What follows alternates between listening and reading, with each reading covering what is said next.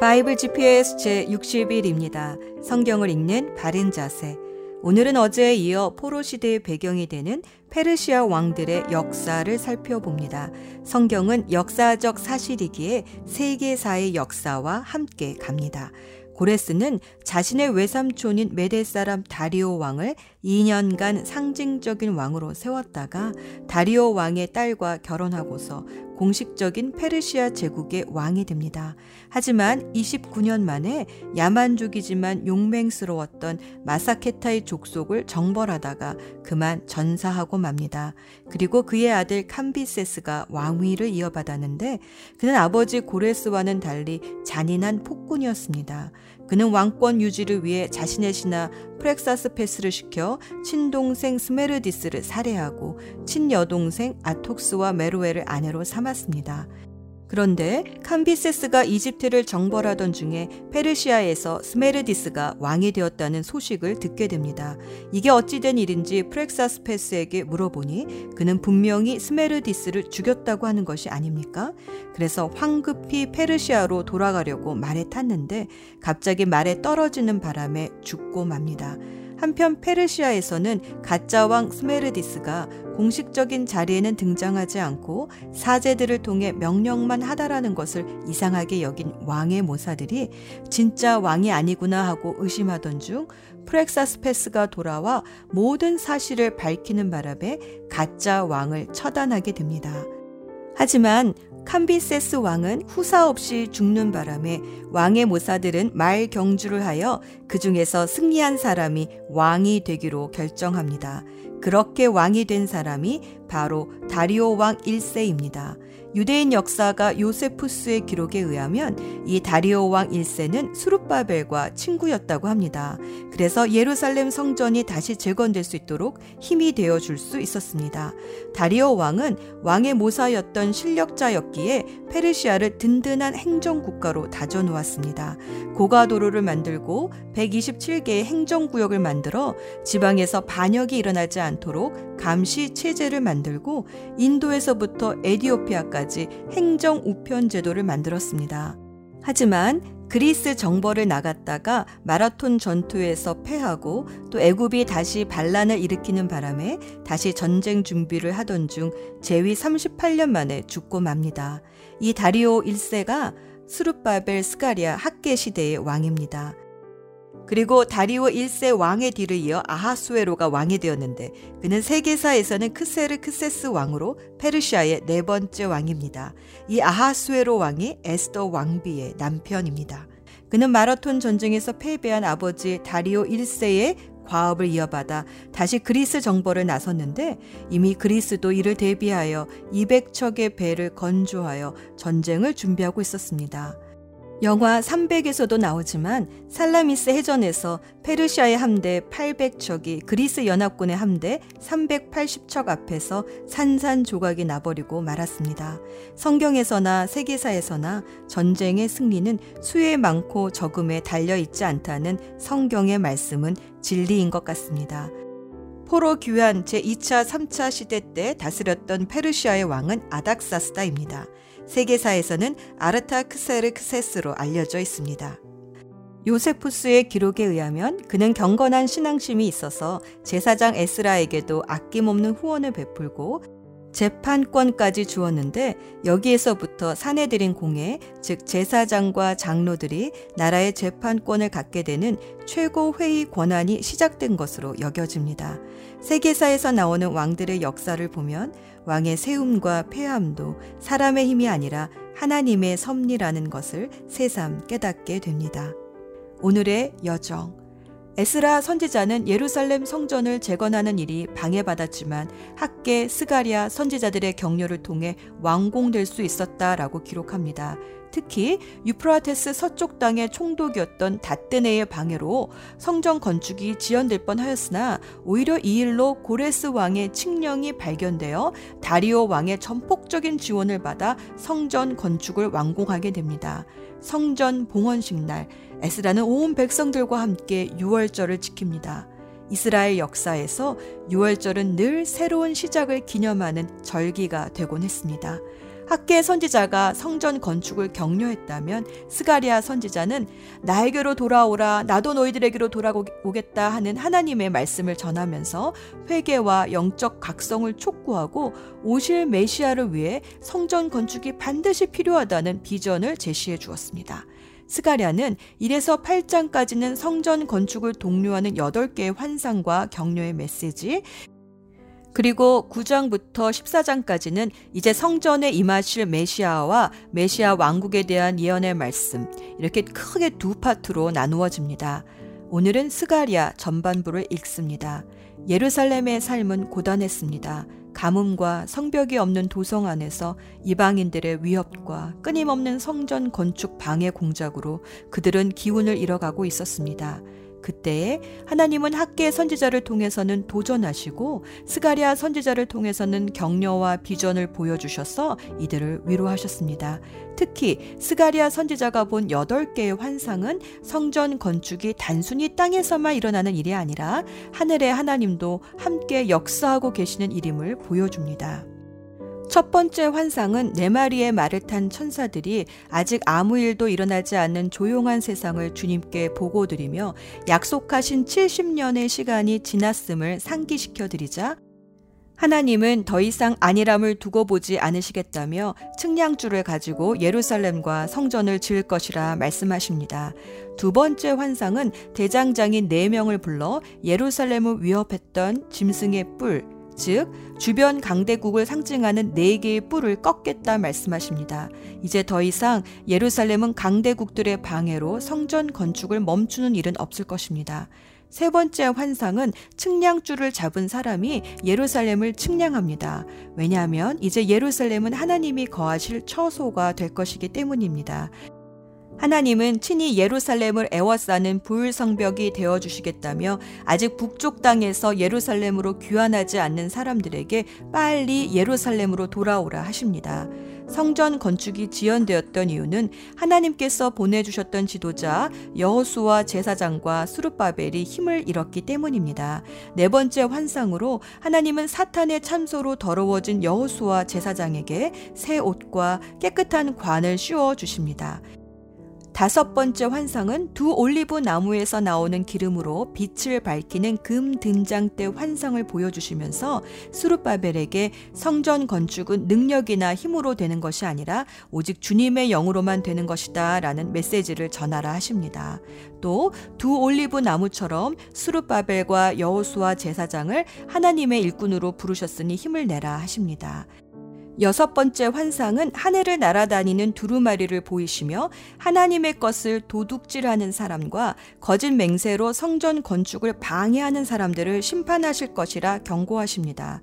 일곱 번째 환상은 그동안 예루살렘을 범죄하게 했던 여인, 즉 우상숭배와 음란과 사기를 쳤던 악한 영을 뒤주에 담아 신할 땅 바벨로니아로 보내버리십니다.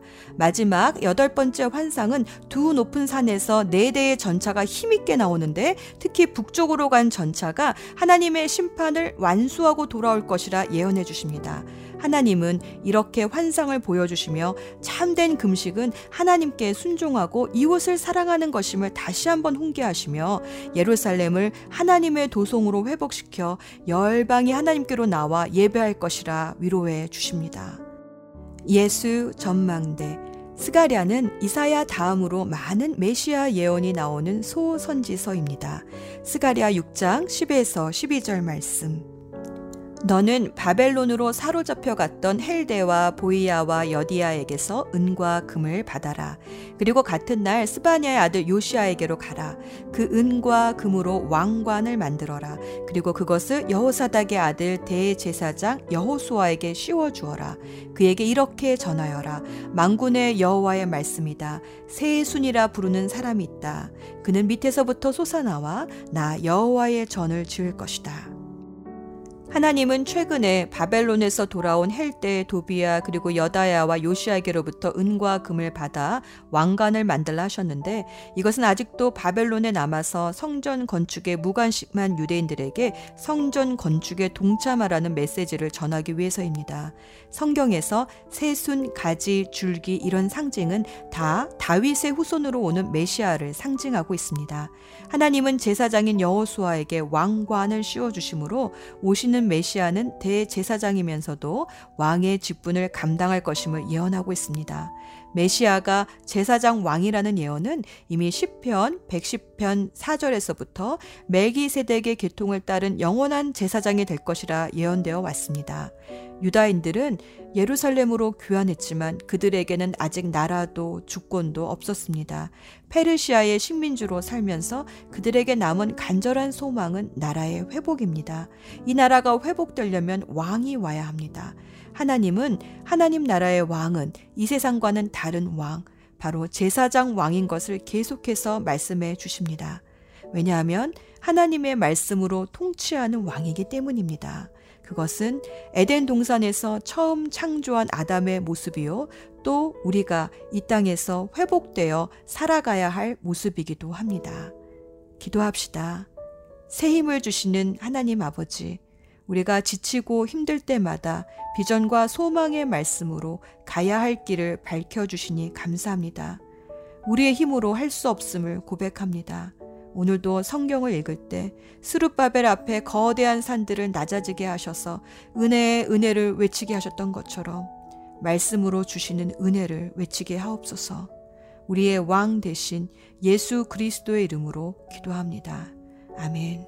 스가랴 1장 다리오 왕 2년 여덟째 달에 여호와께서 이또의 손자이며 베레갸의 아들인 예언자 스가랴에게 말씀하셨습니다. 나 여호와가 너희 조상에게 크게 노하였다. 그러므로 너는 백성에게 말해라. 망군의 여호와께서 말씀하셨다. 나에게로 돌아오라. 망군의 여호와의 말씀이다. 나도 너희들에게 돌아가겠다. 망군의 여호와께서 말씀하셨다. 너희 조상처럼 되지 마라. 옛적의 예언자들이 너희 조상을 향해 망군의 여호와께서 너희의 악한 길과 악한 짓을 버리라고 말씀하셨다 하고 말했다. 그러나 너희 조상은 내 말을 듣지도 않았고 귀를 기울이지도 않았다. 여호와의 말씀이다. 너희 조상들이 어디 있느냐? 예언자들이 영원히 살겠느냐? 내가 내 종 예언자들에게 명령하였던 내 말과 규례들을 너희 조상이 무시하였다. 결국 그들은 망군의 주께서 우리의 행실과 행위에 따라 우리를 벌하시려고 생각하셨던 대로 우리에게 그같이 행하셨도다라고 후회하며 말했다. 다리오 왕 2년 열한째 달곧 스바롤 24일에 여호와께서 이또의 손자이며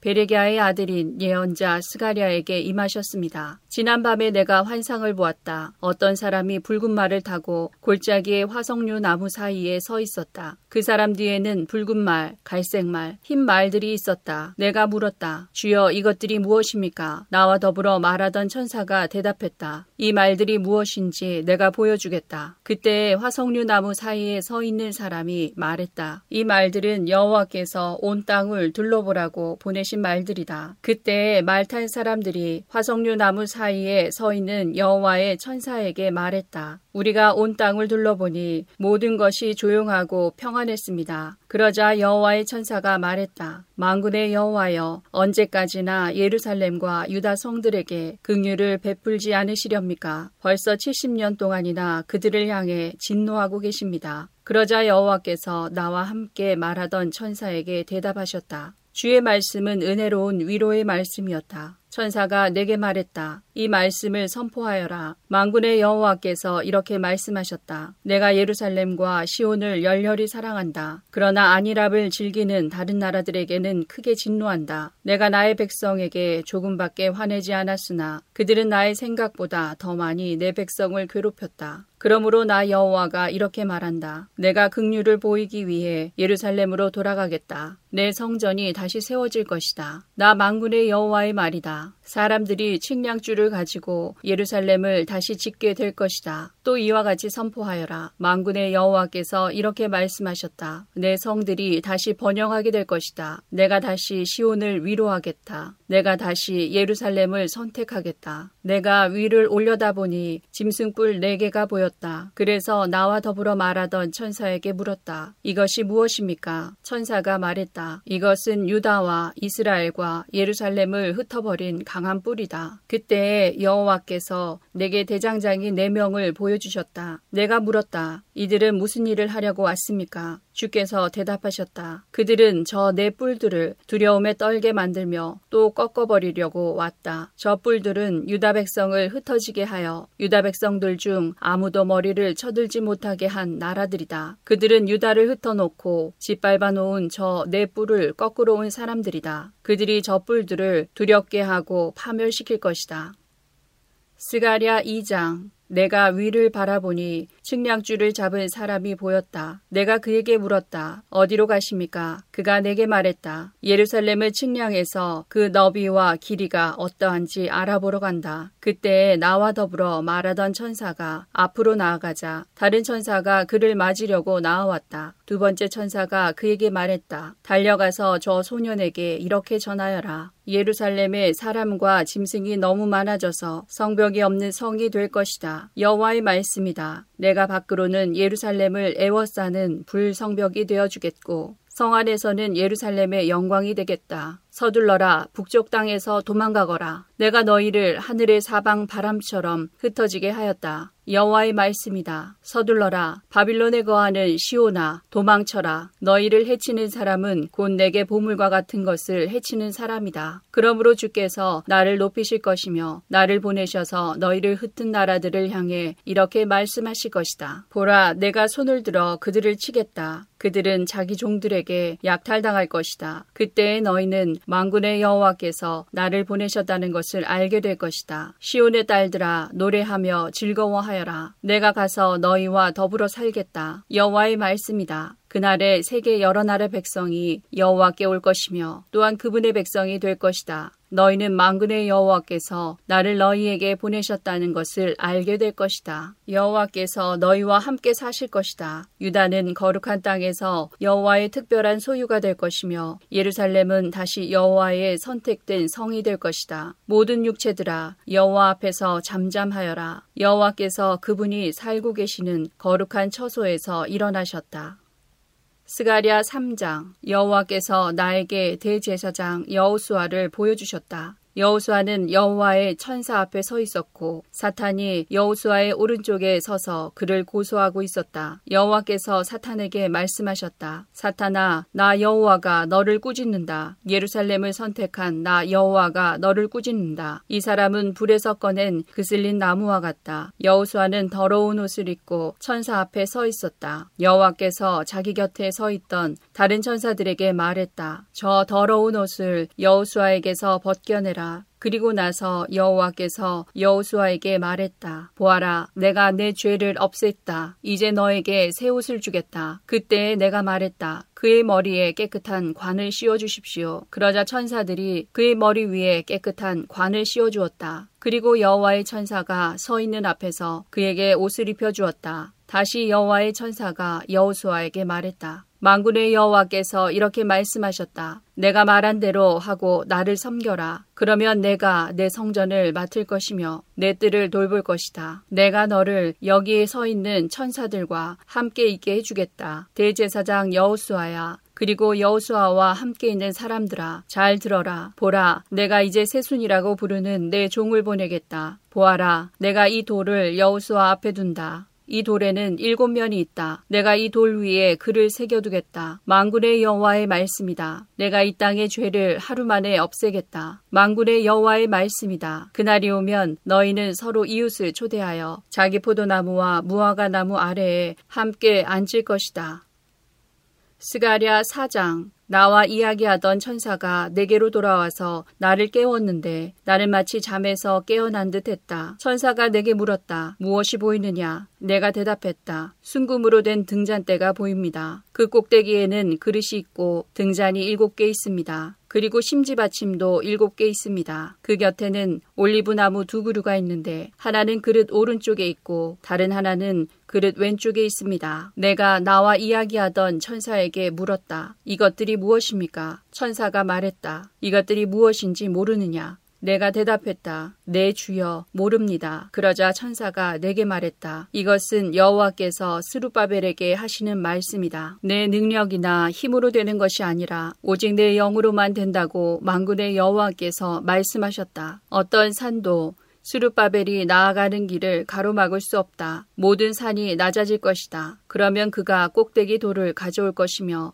은혜, 은혜하고 외치는 소리가 들릴 것이다. 여호와께서 내게 다시 말씀하셨다. 시르바벨이 이 성전에 기초를 놓았으니 또 이 성전 짓는 일을 마무리할 것이다. 그때에 너희는 만군의 여호와께서 나를 너희에게 보내셨다는 것을 알게 될 것이다. 시작이 초라하다고 해서 하찮은 것으로 여기면 안 된다. 그렇게 여기는 사람들도 스룹바벨이 연장을 가지고 성전을 짓는 모습을 보면 기뻐하게 될 것이다. 이 일곱 등자는 온 세상을 두루 살피는 나 여호와의 눈을 나타낸다. 그때 내가 천사에게 물었다. 등잔대 오른쪽과 왼쪽에 있는 올리브 나무 두 그루는 무엇입니까? 두 올리브 나무가지는 무엇입니까? 두 금대롱을 통해 올리브 기름이 등잔으로 흘러듭니다. 천사가 말했다. 그것들이 무엇인지 모르느냐? 내가 대답했다. 모릅니다, 내 주여. 그러자 천사가 말했다. 그것들은 온 세상을 다스리시는 여호와를 섬기도록 주께서 기름 부어 거룩히 구별하신 두 사람을 나타낸다. 스가랴 5장 내가 위를 바라보니 날아다니는 두루마리가 보였다. 천사가 내게 물었다. 무엇이 보이느냐? 내가 대답했다. 날아다니는 두루마리가 보입니다. 길이가 20규빗이고 너비는 10규빗입니다. 천사가 내게 말했다. 이것은 온 땅 위에 내릴 저주다. 한쪽에는 모든 도둑들이 없어진다고 쓰여 있고 다른 쪽에는 거짓 맹세를 하는 사람들이 다 없어진다고 쓰여 있다. 망군의 여호와의 말씀이다. 내가 저주를 도둑들의 집과 내 이름으로 거짓 맹세를 하는 사람들의 집에 보내겠다. 그 저주가 그러한 사람의 집에 머물면서 그 집의 나무와 돌까지 허물어 버릴 것이다. 나와 이야기하던 그 천사가 앞으로 나와 내게 말했다. 고개를 들어 가까이 다가오는 것을 보아라. 내가 물었다. 이것이 무엇입니까? 천사가 대답했다. 이것은 곡식의 무게를 다는 광줄이다. 그것은 온 땅에 사는 백성의 죄를 나타낸다. 그때 나무로 만든 뚜껑이 열리면서 광주리 안에 여자가 앉아 있는 모습이 보였다. 천사가 말했다. 저 여자는 죄를 나타낸다. 그런 뒤에 천사는 여자를 광주리 속으로 밀어넣고 다시 뚜껑을 덮었다. 내가 위를 바라보니 두 여자가 보였다. 그들은 날개로 바람을 일으키고 있었다. 그들의 날개는 황새의 날개 같았다. 그들은 광주리를 가지고 하늘 높이 날아갔다. 내가 나와 더불어 말하던 천사에게 물었다. 저 여자들이 광주리를 어디로 가져가는 것입니까? 천사가 대답했다. 신할 땅 곧 바빌로니아로 가고 있다. 그들은 거기에서 광주리를 둘 집을 지을 것이다. 집이 다 지어지면 광주리를 제자리에 둘 것이다. 스가랴 6장 내가 또 위를 보니 두 산 사이로 전차 네 대가 오는 것이 보였다. 그 산은 롯세 산이었다. 첫째 전차는 붉은 말들이 끌었고 둘째 전차는 검은 말들이 끌었다. 셋째 전차는 흰 말들이 끌었고 넷째 전차는 힘센 얼룩 말들이 끌었다. 내가 나와 더불어 말하던 천사에게 물었다. 내 주여 이것들은 무엇입니까? 천사가 대답했다. 이것들은 하늘의 내 바람이다. 지금 막 온 세상에 줄을 뱉고 떠나는 길이다. 검은 말들이 끄는 전차는 북쪽으로 가고 흰 말들이 끄는 전차는 서쪽으로 가고 얼룩 말들은 남쪽으로 갈 것이다. 힘센 말들은 온 땅을 돌아다니려 했다. 그러자 천사가 말했다. 온 땅을 돌아다녀라. 말들은 천사가 말한 대로 했다. 천사가 나에게 큰 소리로 말했다. 너는 보아라. 북쪽 땅에서 나오는 말들을 그들이 북쪽 땅에서 내 영을 쉬게 했다. 여호와께서 내게 말씀하셨다. 너는 바빌론으로 사로잡혀 갔던 헬데와 도비아 와 여다야에게서 은과 금을 받아라. 그리고 같은 날 스바냐의 아들 요시아에게로 가라. 그 은과 금으로 왕관을 만들어라. 그리고 그것을 여호사닥의 아들 대제사장 여호수아에게 씌워 주어라. 그에게 이렇게 전하여라. 망군의 여호와의 말씀이다. 세순이라 부르는 사람이 있다. 그는 그 밑에서부터 솟아나와 나 여호와의 전을 지을 것이다. 그가 나 여호와의 전을 지을 것이다. 그리고 다른 사람이 왕의 영광을 받을 것이다. 첫째 사람은 자기 보좌에 앉아 다스릴 것이며 다른 사람은 자기 보좌 위에서 제사장이 될 것이다. 이 두 사람은 평화롭게 함께 일할 것이다. 그 왕관은 나 여호와의 전에 두어 헬대와 도비아와 여다야와 스바냐의 아들 요시아를 기념할 것이다. 먼 곳에 사는 백성이 와서 여호와의 전을 지을 것이다. 그때에 너희는 만군의 여호와께서 나를 너희에게 보내셨다는 것을 알게 될 것이다. 너희가 너희 하나님 여호와께 온전히 복종하면 이 일이 이루어질 것이다.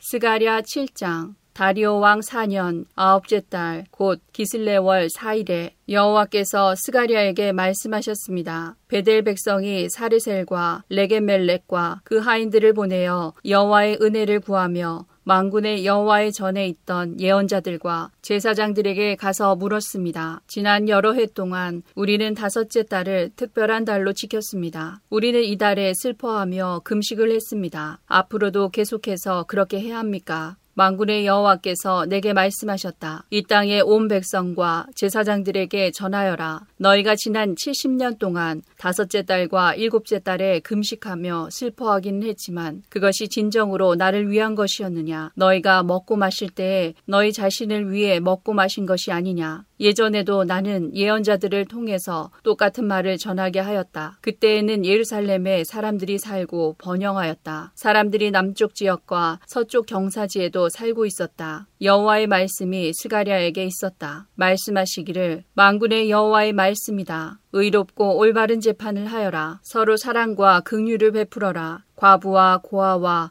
외국인과 가난한 사람을 억누르지 마라. 다른 사람을 해칠 마음조차 품지 마라. 그러나 그들은 내 말에 복종하지 않았다. 그들은 등을 돌리고 귀를 막았다. 그들은 마음을 돌처럼 굳게 하고 나 망군의 여호와의 가르침을 들으려 하지 않았다. 내가 옛정 예언자들을 시켜서 한 말을 들으려 하지 않았다. 그래서 나 망군의 여호와가 크게 노하였다. 망군의 여호와의 말씀이다. 내가 그들을 불렀으나 그들은 들으려 하지 않았다. 그러므로 그들이 나를 불러도 내가 듣지 않겠다. 그래서 내가 그들을 그들이 알지 못하는 모든 민족 가운데로 회오리 바람으로 흩어버렸다. 그래서 그 땅은 황폐하여 사람이 살 수 없게 되었다. 그것은 그들이 즐거움의 땅을 황폐하도록 만들었기 때문이다. 스가랴 8장 망군의 여호와께서 다시 내게 말씀하셨다. 망군의 여호와의 말씀이다. 내가 시온을 뜨겁게 사랑한다. 마치 내 속에서 불이 붙듯 시온을 향한 내 사랑이 뜨겁다. 나 여호와가 말한다. 내가 시온으로 돌아가겠다. 내가 예루살렘에서 살겠다. 예루살렘은 진리의 성이라고 불리고 나 망군의 여호와의 산은 거룩한 산이라 불릴 것이다. 망군의 여호와의 말씀이다. 늙은 어른들이 다시 예루살렘 거리에 앉게 될 것이다. 사람마다 장수하여 지팡이를 짚고 다닐 것이다. 거리에는 뛰어노는 소년과 소녀가 가득할 것이다. 망군의 여호와의 말씀이다. 그때에 살아남은 사람들이 그런 일은 불가능하다고 생각하겠지만 나에게도 불가능하겠느냐? 망군의 여호와의 말씀이다. 망군의 여호와께서 이와 같이 말씀하셨다. 내가 내 백성을 동쪽과 서쪽 나라에서 구해내겠다. 내가 그들을 예루살렘으로 데려와 살게 하겠다. 그들은 내 백성이 될 것이며 나는 그들의 성실하고 의로운 하나님이 될 것이다. 망군의 여호와께서 이와 같이 말씀하셨다. 오늘 이 말을 듣는 너희는 힘을 내어라. 이 말은 성전을 지으려고 기초를 놓을 때에 예언자들이 한 말이다. 그전에는 사람이나 짐승이나 자기 몫을 받을 수 없었다. 원수들 때문에 사람들이 자유롭게 오고 갈 수도 없었다. 이는 내가 모든 사람을 그 이웃의 원수가 되게 하였기 때문이다. 그러나 이제 살아남은 이 백성은 내가 옛날처럼 다루지 않겠다. 나 망군의 여호와의 말이다. 그들이 뿌린 씨는 잘 자랄 것이며 포도나무는 열매를 맺을 것이다. 땅은 좋은 작물을 낼 것이고 하늘은 비를 내릴 것이다. 내가 이 모든 것을 살아남은 사람들에게 주겠다. 유다와 이스라엘아, 너희가 전에는 이방 가운데 저주가 되었지만 이제는 내가 너희를 구해 주겠다. 너희는 복이 될 것이다. 그러므로 두려워하지 마라. 용기를 내어라. 망군의 여호와의 말씀이다. 너희 조상은 나를 노하게 만들었다. 그래서 내가 너희를 심판하기로 작정했다. 그리고 내가 돌이키지 않았다. 나 망군의 여호와의 말이다. 그러나 이제는 내가 예루살렘과 유다의 선을 행하기로 작정했다. 그러므로 두려워하지 마라. 너희는 이렇게 하여라. 서로 진실을 말하고 법정에서는 참되고 의로운 재판을 하여라. 이웃을 해치려 하지 말고 거짓 맹세를 하지 마라. 이 모든 것은 내가 미워하는 것이다. 나 여호와의 말이다. 망군의 여호와께서 다시 내게 말씀하셨다. 망군의 여호와의 말씀이다. 너희가 금식하기로 작정한 날, 곧 넷째 딸과 다섯째 딸과 일곱째 딸과 열째 딸에 금식하는 날이 유다에서 기쁘고 즐겁고 흥겨운 잔치가 될 것이다. 너희는 진리와 평화를 사랑해야 한다. 망군의 여호와의 말씀이다. 여러 성에서 많은 백성이 올 것이다. 한 성 주민이 다른 성 주민에게 말하기를 우리는 여호와께 기도하러 가는 길이요 망군의 여호와께 은혜를 구하려고 가는 길이요 자, 우리와 함께 갑시다. 라고 할 것이다. 많은 백성이 강한 나라들이 예루살렘으로 올 것이다. 그리고 그들은 망군의 여호와를 찾고 여호와 앞에 은혜를 구할 것이다. 망군의 여호와의 말씀이다. 그때 서로 말이 다르고 나라가 각기 다른 열명의 사람이 올 것이다. 그들이 유다 사람 한 명의 옷자락을 붙잡고 우리도 같이 가게 해주시오. 하나님께서 당신들과 함께 계시다는 말을 들었소라고 할 것이다. 에스라 5장 그때 스알디엘의 아들 수르바벨과 요사닥의 아들 예수아가 예루살렘에서 하나님의 성전을 다시 짓기 시작했습니다. 하나님의 예언자들이 그들에게 도움을 주었습니다. 다뜨네가 유프라테스강 서쪽 지방의 총독으로 있을 때 다뜨네와 스달보스네와 다른 사람들이 유다 사람들에게 가서 물었습니다. 누구의 허락으로 이 성전을 다시 짓고 성벽을 보수하는 거요? 그들이 또 물었습니다. 이 건물을 다시 짓는 사람들의 그들의 이름이 무엇이요? 그러나 하나님께서 유다의 장로들을 돌봐주셨으므로 다뜨네와 그의 부하들은 다리오 왕에게 보고하여 왕의 답장을 받을 때까지 성전 짓는 일을 막지 못했습니다. 다음은 다뜨네와 스달보스네와 다른 사람들이 다리오 왕에게 보낸 편지를 베낀 것입니다. 다뜨네는 유프라테스강 서쪽 지방의 총독이었고 다른 사람들은 그 지방의 중요한 관리들이었습니다. 그들이 보고한 내용은 이러합니다. 다리오 왕이시여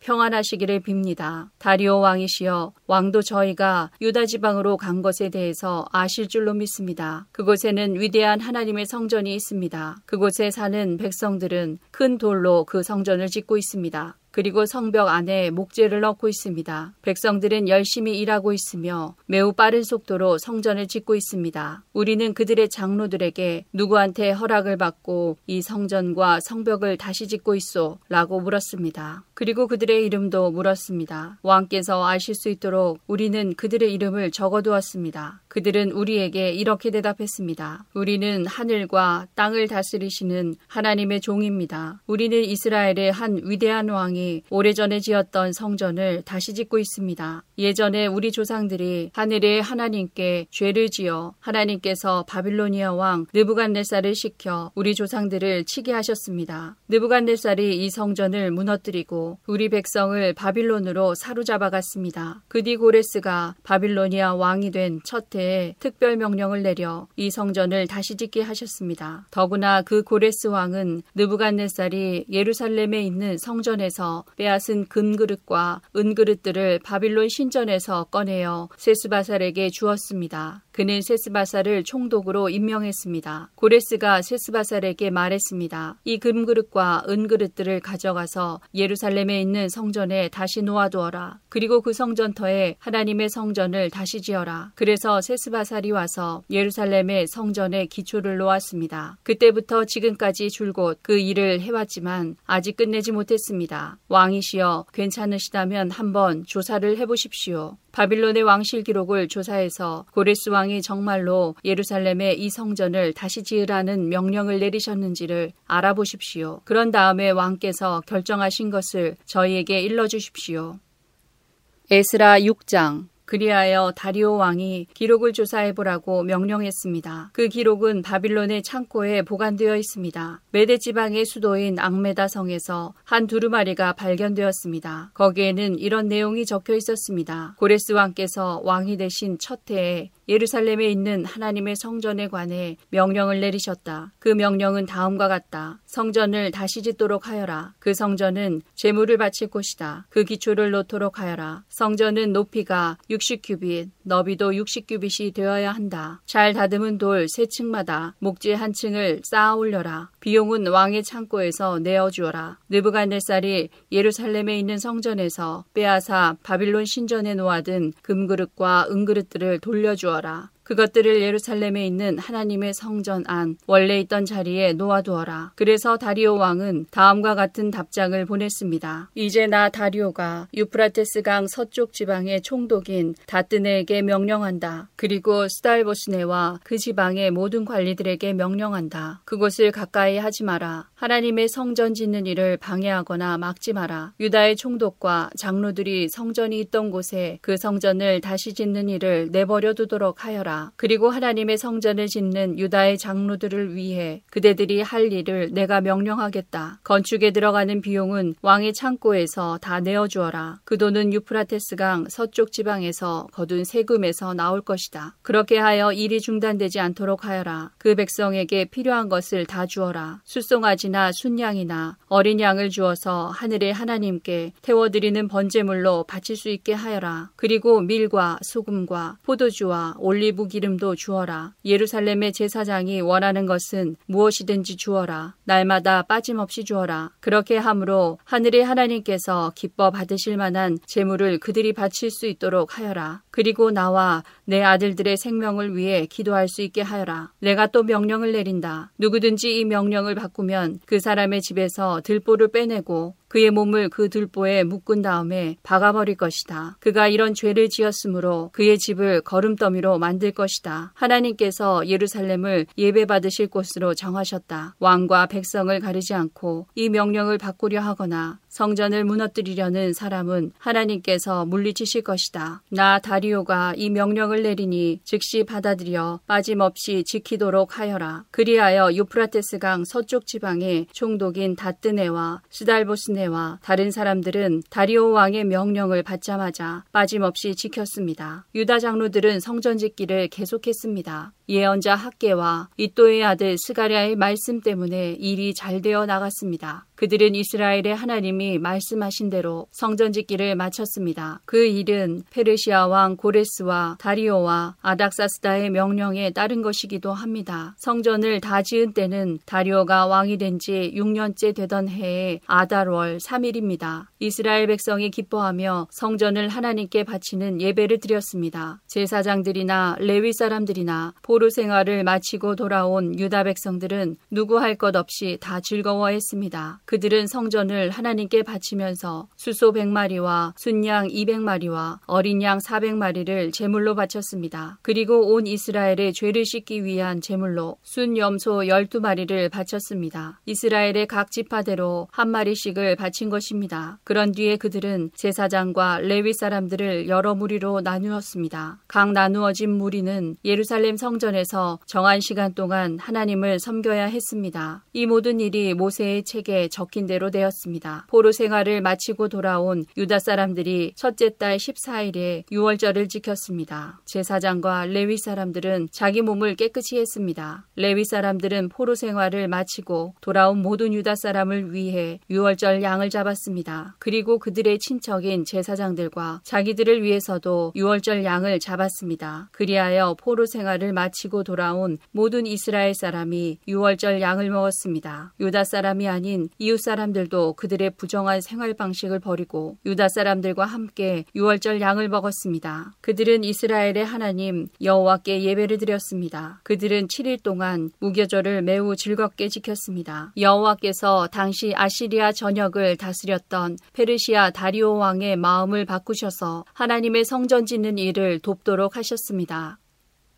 다니엘 6장 다리오는 총독 120명을 세워 나라 전체를 다스리게 하는 것이 좋겠다고 생각했습니다. 그는 또 그들 위해 총리 3명을 세웠는데 다니엘도 그 가운데 한 사람이었습니다. 왕이 그들을 세운 이유는 나라를 다스리는데 어려움이 없도록 하기 위함이었습니다. 다니엘은 다른 총리나 총독들보다 더 뛰어났기 때문에 왕은 그에게 나라 전체를 맡기려 했습니다. 그러자 다른 총리와 총독들이 다니엘을 고소하려고 그의 잘못을 찾으려 했지만 그가 충성스럽게 나라 일을 잘 맡아 처리했으므로 아무런 잘못이나 흠을 찾을 수 없었습니다. 그러자 그들이 말했습니다. 다니엘은 하나님의 율법에 관한 것이 아니면 흠을 찾을 방법이 없겠소. 그래서 총리와 총독들이 모여 왕에게 가서 말했습니다. 다리오 왕이시여 만수무강하십시오. 우리 총리들과 수령들과 총독들과 보좌관들과 지휘관들이 의논하는 것이 있습니다. 우리는 왕이 한 가지 법을 세우셔야 한다고 생각합니다. 그것은 바로 앞으로 30일 동안 왕 이외에 다른 신이나 다른 사람에게 기도를 하는 자가 있으면 누구든지 사자굴에 넣어야 한다는 것입니다. 왕이시여 이 법을 세우십시오. 메대와 페르시아의 법은 예로부터 고치지 못하는 것이었으니 이 법에도 도장을 찍어 고치지 못하게 하십시오. 다리오 왕은 법을 세우고 거기에 도장을 찍었습니다. 다니엘은 왕이 새 법에 도장을 찍은 것을 알고도 자기 집 다락방으로 올라가 늘 하던 것처럼 하루에 세 번씩 무릎을 꿇고 하나님께 기도하며 감사를 드렸습니다. 그 방 창문은 예루살렘 쪽을 향해 열려 있었습니다. 그 사람들이 무리를 지어 가다가 다니엘이 하나님께 간절히 기도드리는 모습을 보았습니다. 그들은 왕에게 가서 왕이 세운 법에 대해 말 했습니다. 왕이시여, 왕은 앞으로 30일 동안 왕 외에 다른 신이나 다른 사람에게 기도를 하면 누구든지 사자굴에 넣는다는 법을 세우시고 거기에 도장을 찍지 않으셨습니까? 왕이 대답했습니다. 그렇다. 내가 그 법을 세웠다. 또한 메대와 페르시아의 법은 고칠 수 없다. 그 사람들이 왕에게 말했습니다. 유다에서 잡혀온 사람 중 다니엘이 왕께서 도장을 찍으신 법을 무시하고 아직도 날마다 하루에 세 번씩 자기 하나님께 기도하고 있습니다. 왕은 그 말을 듣고 매우 괴로워했습니다. 왕은 다니엘을 구하고 싶어서 해가 질 때까지 그를 구할 방법을 찾으려 애썼습니다. 그 사람들이 무리를 지어 왕에게 가서 말했습니다. 왕이시여 메대와 페르시아의 법은 왕이 한번 법이나 명령을 내리고 나서는 그것을 다시 고칠 수 없다는 것을 기억하십시오. 그래서 다리오 왕은 명령을 내려 다니엘을 붙잡아 사 자굴에 넣게 했습니다. 왕이 다니엘에게 말했습니다. 내가 늘 섬기던 너의 하나님이 너를 구해 주실 것이다. 사람들이 큰 돌 하나를 굴려와서 사자굴 입구를 막았습니다. 그러자 왕이 도장으로 사용하는 반지와 신하들의 도장으로 바위 위에 찍었습니다. 아무도 그 바위를 옮겨 다니엘을 꺼내지 못하게 하기 위한 것이었습니다. 그런 뒤에 다리오 왕은 왕궁으로 돌아갔습니다. 그날 밤 왕은 아무것도 먹지 않았으며 오락도 금지시켰습니다. 왕은 잠도 자지 못했습니다. 이튿날 아침 다리오 왕은 새벽에 일어나 급히 사자굴로 가보았습니다. 왕은 굴에 가까이 이르러 걱정하는 목소리로 다니엘을 불렀습니다. 살아계신 하나님의 종 다니엘아, 내가 늘 섬기는 하나님이 너를 사자들로부터 구해주셨느냐? 다니엘이 대답했습니다. 왕이시여 만수무강하십시오. 나의 하나님께서 천사들을 보내셔서 사자들의 입을 막으셨습니다. 하나님께서는 내가 죄가 없다는 것을 아시기 때문에 사자들이 나를 해치지 못하게 하셨습니다. 왕이시여, 나는 왕에게 잘못한 일이 없습니다. 다리 오 왕은 너무 기뻤습니다. 그는 종들에게 다니엘을 사자굴에서 꺼내라고 말했습니다. 왕의 종들이 다니엘을 꺼내보니 다니엘의 몸에는 아무런 상처도 없었습니다. 그것은 다니엘이 자기 하나님을 믿었기 때문입니다. 왕이 명령을 내려 다니엘을 고소한 사람들 뿐 아니라 그 아내와 자녀들까지 데려와 사자굴에 넣게 했습니다. 사람들이 그들을 굴에 넣었더니 바닥에 닿기도 전에 사자들이 덮쳐서 그들의 뼈까지 부수어 버렸습니다. 왕이 백성들과